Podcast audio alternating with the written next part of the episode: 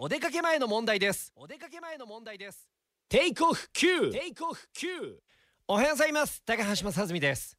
いよいよ明日明後日ね、えー、ラジラのファンミーティングキャンプ企画、えー、伊豆モビリティパークでね行いますけど伊豆の国市ですね、えー、ちょっと今日の雨。で明日もちょっと雨が残るみたいででもあの日曜日はこうね曇りでねもすみたいですけれどもちょっと天気が気になりますがあの明日開催します！